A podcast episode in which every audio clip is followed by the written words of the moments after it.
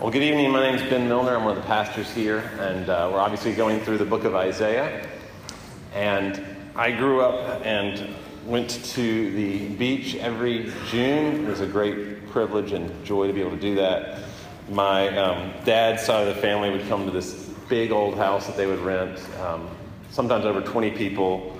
And my favorite time of day was, was mid morning. That would be the time we would go out to the beach. Uh, all the cousins would be out there um, building sandcastles and surfing the waves. We would go into the dunes and uh, go into little tidal pools. And all those things were wonderful. But what I really looked forward to most of all was the, uh, the ringing of the dinner bell. And we called it dinner, even though it was the midday meal. But uh, around noon every day, uh, my aunt, Aunt Mimi, would come out and she would um, start ringing this kind of rusty, huge rusty bell out on the porch of the house. And when that thing started to ring, um, we would just take off sprinting up to the house and uh, wash our feet off in the hose and push to the front of the line.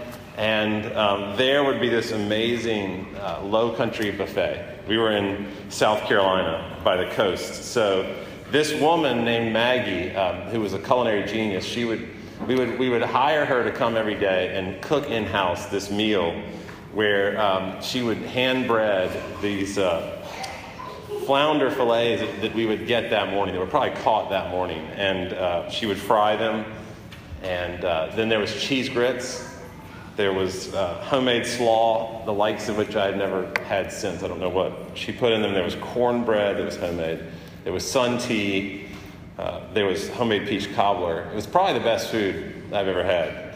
And um, I was just thinking as I was reading Isaiah how ridiculous uh, and absurd it would have been for us when Aunt Mimi started ringing that dinner bell and all that it entailed, everything that was behind the dinner bell, for us to stay down at the beach and to refuse to come up and have that banquet. But that's what Israel was doing in Isaiah's day.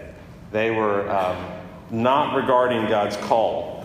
It was not a call to do anything difficult at all. It was a call to come and to feast and to enjoy themselves and to come to a great banquet. And, and Israel refused to come in. And so God has to keep calling again and again and again, as he does in this passage many times. There's so many imperatives where he's asking them to just come in. He says in verse 2, please come and delight yourselves in rich food. I mean, what a thing to have to ask someone to do. Please come and please have this chocolate cake. Please have this ice cream. Uh, please have this whipped cream. Please have your favorite meal. That's what God is having to do here. He's laid out a great banquet for Israel, and now He's calling them to come and feast. And that's what I want to look at this, uh, this great banquet which calls for a great feast. And of course, the banquet is a metaphor for something else, namely um, this abundant forgiveness and pardon and this complete vindication which God is offering His people all the work that the servant did, that Jonah talked about last week, all that he gave to, to his people, that's the, that's the banquet. And so the feasting is to eat hungrily uh, from the bounty of God's love and forgiveness and grace. So those are the two things I want to look at the great banquet, which calls for the abundant feasting. So we'll start with, uh, with verse 7, where God um, talks about his abundant pardon. Return to the Lord that he may have compassion and abundantly pardon. Again, what kind of idiot would not want to come to a person who is offering compassion and total forgiveness? And, but that's what Israel's doing here. Um, Isaiah is writing this in the heart of the sin of Israel around 700 BC, and in 100 years, she's going to actually be sent into exile for her many sins. And she is refusing God's grace.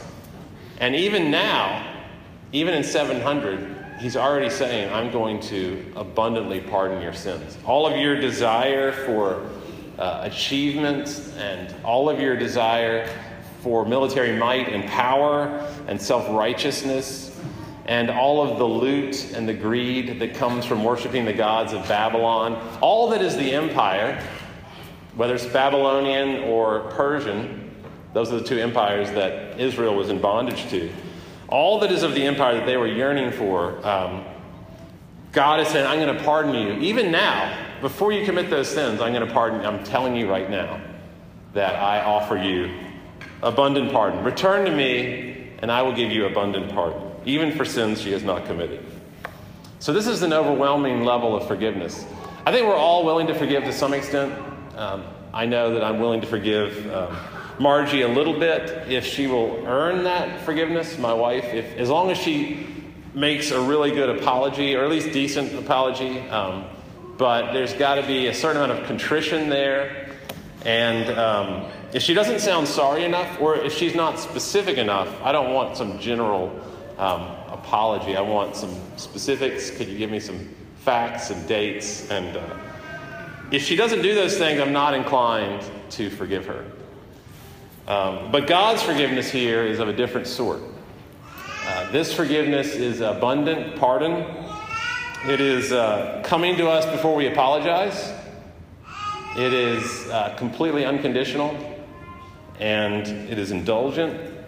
It is excessive. And it is luxurious. He compares it to wine and milk, which are luxury items. This is in verse 1 uh, without money and without price. So it doesn't cost anything. It's all you can eat, and it's a buffet. And um, a few years ago, when we were going on sabbatical, which is what a pastor does every seven years, they have a few months off. So the church graciously gave us a sabbatical. We went to Florida, we went to SeaWorld, and somehow we ended up with four all day all you can eat passes. I don't know if anyone's ever done these things, but at amusement parks, they'll usually offer you an all you can eat all day pass to any of the food kiosks or any of the restaurants in there. And um, I think it costs, you know, like $100, which would have been incredible to have them. But not only that, they were free. These things were free. And so um, I kind of went crazy and probably stopped about eight or nine different food kiosks around the park. This is in SeaWorld. I was less interested in the dolphins and the killer whales than I was in like the, the, the Key West sandwich shop. I still remember the name. And the one that really I kind of um, got sidetracked in was the Spice Island Cafe. And I remember this is the same food that Busch Gardens has because it's the same company that oversees these. And they had uh, these, this carved turkey sandwich, barbecue, french fries, salad, fruit, twist cones, chocolate cake, uh, carrot cake, um, even the children's sandwiches that they had gotten too many of, I wrapped them up in napkins. And so I left with huge, bulging pockets. Um, but all you can eat, and it's free, and it's amazing. And that's what, that's what is going on here with Isaiah. He wants them to think about the richest food and to delight themselves in it. In verse 2, delight yourself in rich food. Again, what a command to have to give to God's people. That there's this banquet of all you can eat, uh, free of charge, grace. He says in verse 2 um, eat what is good and uh, delight yourself in rich food. And the, the word delight yourself in Hebrew means to live softly or delicately. It's, uh, in other words, it's kind of pampering yourself. Pamper yourself and spoil yourself with grace and forgiveness and just kind of luxuriating that. And then rich food is literally fatness, because back then to have fat, the fat of an animal was the best thing. That was to them the, the thing that was the rarest treat. Uh, the greatest pleasure was fatness. And so the, the best steak, the best bacon, that's what they're saying. You need to completely let yourself go and enjoy this stuff.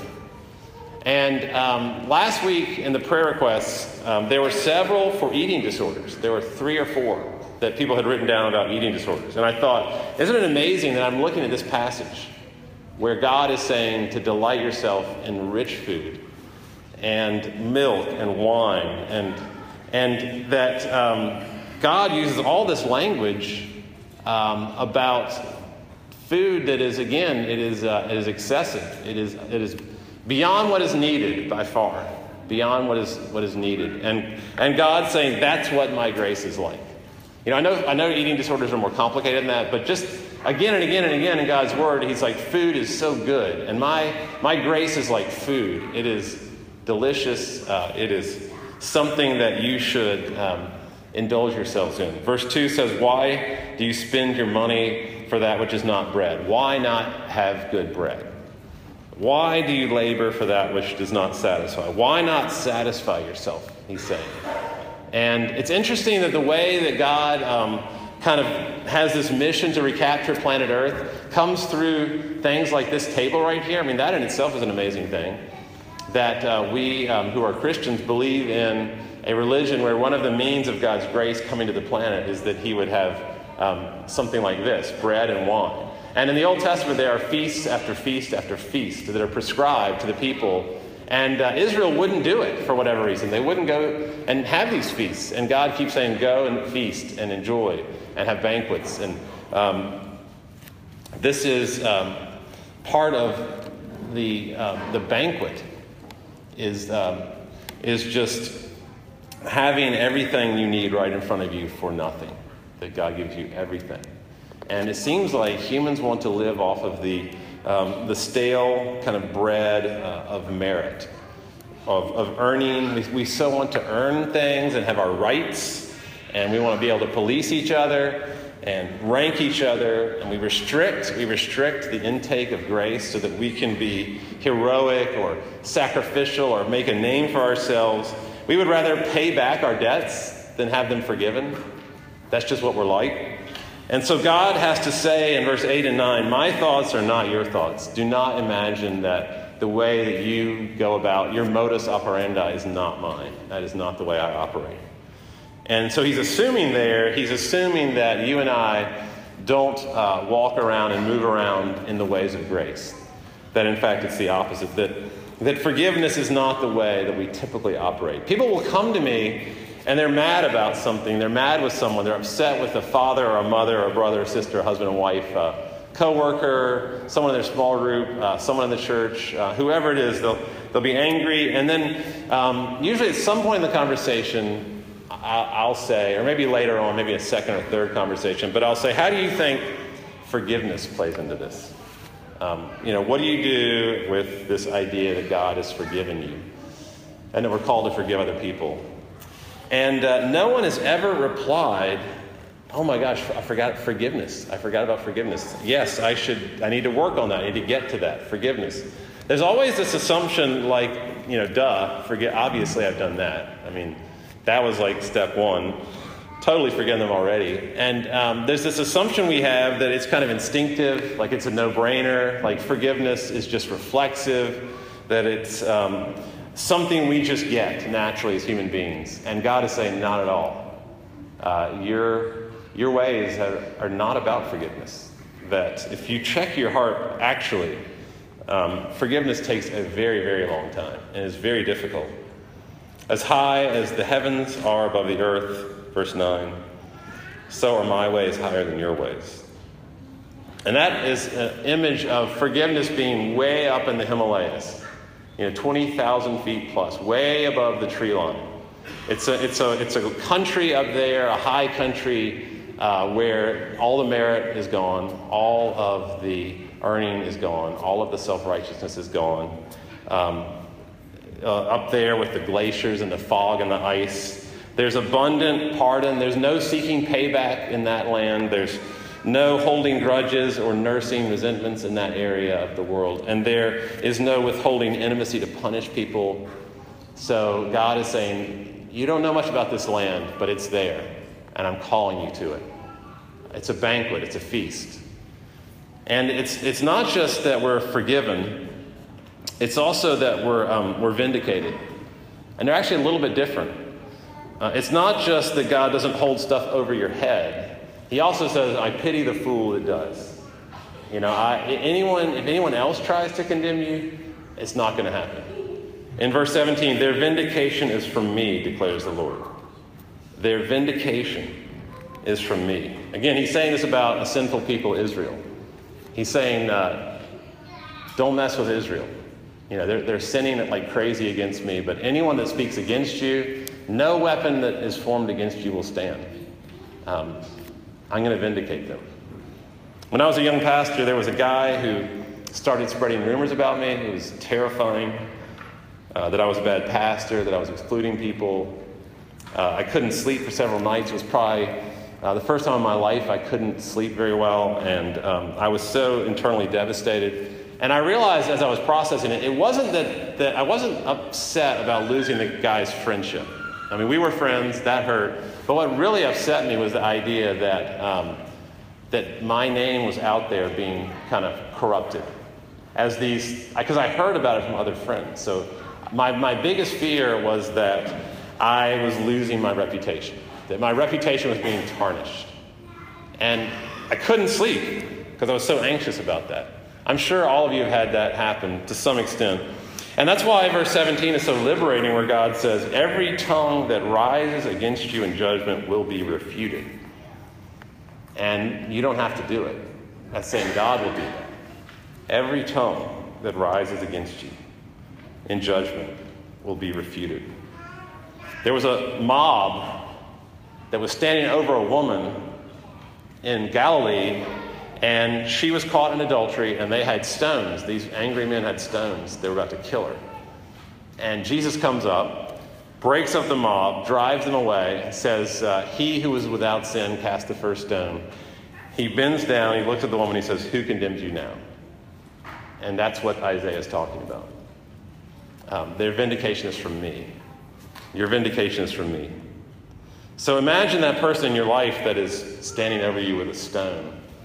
And God uh, is saying, um, You're vindicated. Isaiah, every tongue that rises in judgment will be refuted. Jesus says, Where are your accusers now? I love how Paul puts this Who shall bring any charge against God's elect when it is God who justifies? Who is to condemn when Christ Jesus is the one who died, was raised to life, is at the right hand of God, is even now interceding for him? Who shall bring any charge against you? When it is God who justifies. Who is to condemn? So that's Isaiah 55. It's an all you can eat, free of charge, on the house banquet. You can never earn it, and so you can never lose it. You never earned it, so you can't lose it. That's the banquet. Now, a great banquet calls for great feasting. That's the second point. The great banquet calls for great feasting. When I turned 30, my, um, my wife, Margie, threw me a huge surprise party. And um, all my friends and family from around the country made this huge sacrifice to, to drive to New Jersey, to New Jersey, and to come and celebrate my birthday in New Jersey. Huge sacrifice. And Margie was very sneaky because she had um, taken me out to eat to my favorite restaurant, the Macaroni Grill, we were at the Macaroni Grill celebrating. And meanwhile, um, all these people, as we left, came in to the apartment, and she had made a cake. Um, that was in the neighboring apartment. They brought the cake over, they decorated, um, they um, brought presents and snacks. And so, get back from the Macaroni Grill, open the door, and everyone calls out, Happy birthday, Ben, surprise. And uh, it was amazing. Somebody took a picture of my face at that moment, and uh, it's one of the best moments of my life. But what if I had remained outside the apartment and just said, you know, I've actually got a lot to do. I appreciate y'all coming, but I'm going to head down to the library. Got a lot of work to do. Got to uh, make a name for myself. You know, if somebody had taken a picture of Margie's face at that moment, that would have been one of the worst moments of her life, which is why Isaiah says again and again and again all these imperatives. Verse 1, four times come, come, come, come. Come. He's imploring you, and he, he implored Israel to come and to partake, to delight yourself. Eat good food, verse 2. Delight yourself. Verse 3, let your soul live, implying that normally you don't, that normally you're letting your soul die because of your restriction of spiritual food. He tells them in verse 4 and 5 look, look at the banquet, okay? Take your eyes and put them on that food and realize how incredible this banquet is. Verse 6, he says, seek and call. Verse 7, he says, return. It's almost embarrassing for him to have to ask so many times. And there's some exclamation points even in there because he wants you so badly to come and feast on the banquet that he's prepared for you. And we know that uh, our Lord was very big on feasts. If you've read the Gospels at all, you know that he went to a lot of feasts. And he also threw some feasts. And he also talked about feasts. And several parables, at least two, are about people not coming to feasts, which in the parable is very insulting, is a very terrible thing. In one of them, the king gets very upset because the people in his realm are too busy to come to his feast. They have more important things going on. They're like me if I had gone to the library. And they all have this business to do, so they, they're not willing to, to come to the feast of the king. And he gets very upset about that. And another one, the father of a family becomes very upset when his oldest child will not come in and celebrate a feast for his youngest child who had been, who had been finally found after many years. And the father had killed the fattened calf. That was breaking the bank. The biggest party of the family's entire life. They probably had the whole town come over. It was, it was like a big thing for the whole family name that they had thrown this feast. And the older son, who represents the family, would not come in. And it, it made the father very, very upset. And, and I think Jesus is saying to Isaiah here that, you know, the great tragedy of life for a human being, the great tragedy is not to come into the feast that God has prepared for you. And that to remain outside, like the older brother of pardon and vindication, is the very definition of tragedy and self destruction. Because, because that is where life is found inside of the banquet. Verse 10 and 11 use the metaphor of rain and snow coming down from the sky and watering the earth making it bring forth and sprout. Again, this is all food. He's talking about food here, how the, this life giving rain and snow come down. They make the seed come up, um, they create bread. And God is saying, So is my word. That's what, and when he says word there, he's, he's talking about this, he, the word of grace he just spoke, of abundant pardon and vindication my word, he's saying, has that kind of power to bring to life. I hate it when my um, window boxes, the flowers are, are, decaying, especially the, the petunias. Um, they just wither so quickly. And I'll go over and I'll touch the soil. And um, of course, it's totally dry. Sometimes, after only a few days, uh, haven't watered it at all, and the roots have almost died. And um, if your soul goes on too long without abundant pardon. Uh, God is saying here that um, your, your thoughts are going to be dried out with guilt.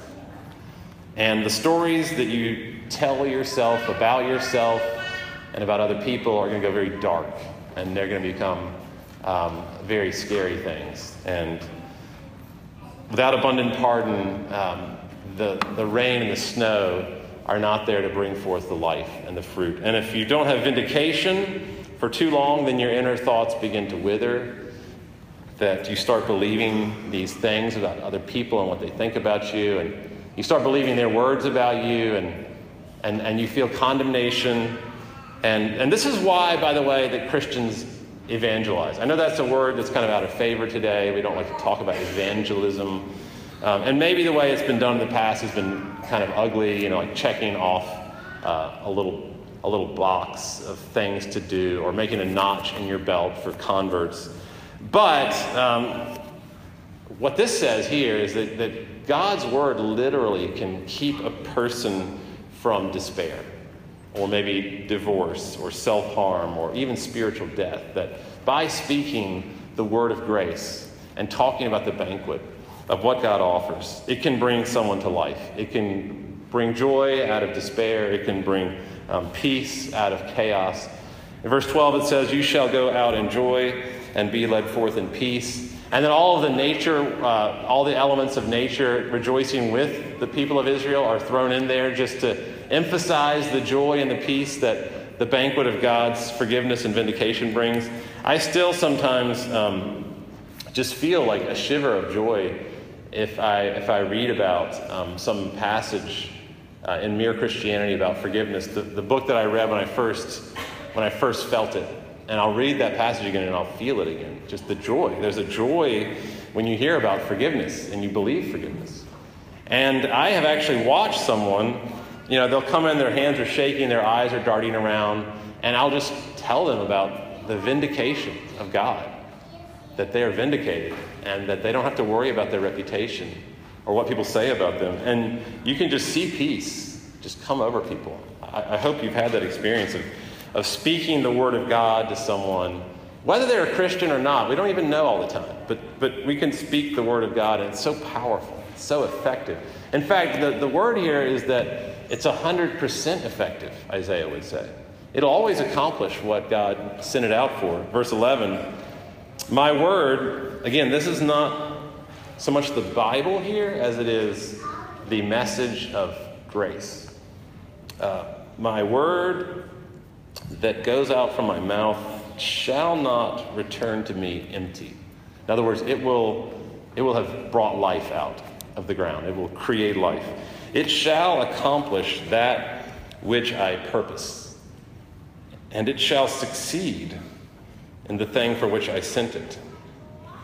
And I read that promise, I've thought about this before, and I've thought, is it really true that, that whenever the Word of God goes out, when I preach or when I tell someone about the good news, is it really true that it doesn't uh, ever fail in its mission? That mission is always accomplished, that it always succeeds? I mean, I, I, again, I think, uh, I think of how little right we have to being pardoned. We have no right to be forgiven. We love retribution and we hate forgiveness. And so, how can it be this effective and I think the answer that Isaiah would give is what Jonah talked about last week, namely that there's this servant. And, and, the entire passage is predicated on the idea that the servant accomplished what he did in Isaiah 53. Isaiah 54 and 5 are the result of Isaiah 53. And in Isaiah 53 11, God says, The righteous one, my servant, shall make many to be accounted righteous and he shall bear their iniquities. And it is because of that that the banquet is even possible. Because the servant, God sends this person called the servant, capital T, capital S. And Isaiah 55 says that what the servant does is, is glory. Look at verse 5. Uh, a nation that you did not know uh, shall run to you. He's talking to the servant here. A nation you did not know will run to you because the Holy One of Israel has glorified you. So what he's saying God is God is talking to his servant and saying, I'm going to bring in nations you've never even heard of because I'm going to glorify you. And so people who are in the far east and the far west and way down south, all over the globe, are going to come to you. They're going to run to you, not just come, they're going to run to you um, because they're going to see your glory. And they're going to see the, the, this glory there and they're going to come. They're going to be attracted like moths to flame by your glory. And when I think about running to see glory, um, I mean, what, what, what have you experienced lately where you said, oh my gosh, that's glorious? That's amazing. That's fantastic. That's beautiful. That's incredible. Glory is like beauty plus awe and majesty. And usually it's a, a sporting event like the Super Bowl or the Olympics, if somebody went to one of those, you would say that was that. I felt like there was glory there. That was glorious, and I, I ran to that because it was so glorious. Or a concert, um, or you know, people talk about Hamilton, and they've seen Hamilton, and their eyes like begin to light up as they talk about what Hamilton, like it's glory, pure, like the glory cloud has come down. Or Les Mis, when I first saw that, um, or your favorite band in concert. People have talked about U2 concerts for years like they were glory, pure glory. And the night before he died, um, this servant said uh, to his father, he prayed to his father, he said, um, John 17, 1, Father, he says, Father, the hour has come now. Glorify me. Glorify me. I want people to see this glory and run to me. I want people from East Asia and from South Africa and from California to come running to me I want you to glorify me. And he prays it again in 17:5. It's like he's hungry. And now, Father, now glorify me. And we know how the Father answered that request. He answered it abundantly. He, uh, he, was, he loves his son. And so, to his servant who asked him to glorify him, the Father said, Okay, I'm going to glorify you. Now bear their iniquities. Go to the cross. Pay the debt Pay the debt so that they can have this all you can eat banquet of grace and mercy and pardon on the house, right? Taken care of by the house, paid for by another. God says, I'm going to take care of this, and that's glory. That's your glory. And so, on the night that he was betrayed, uh, the servant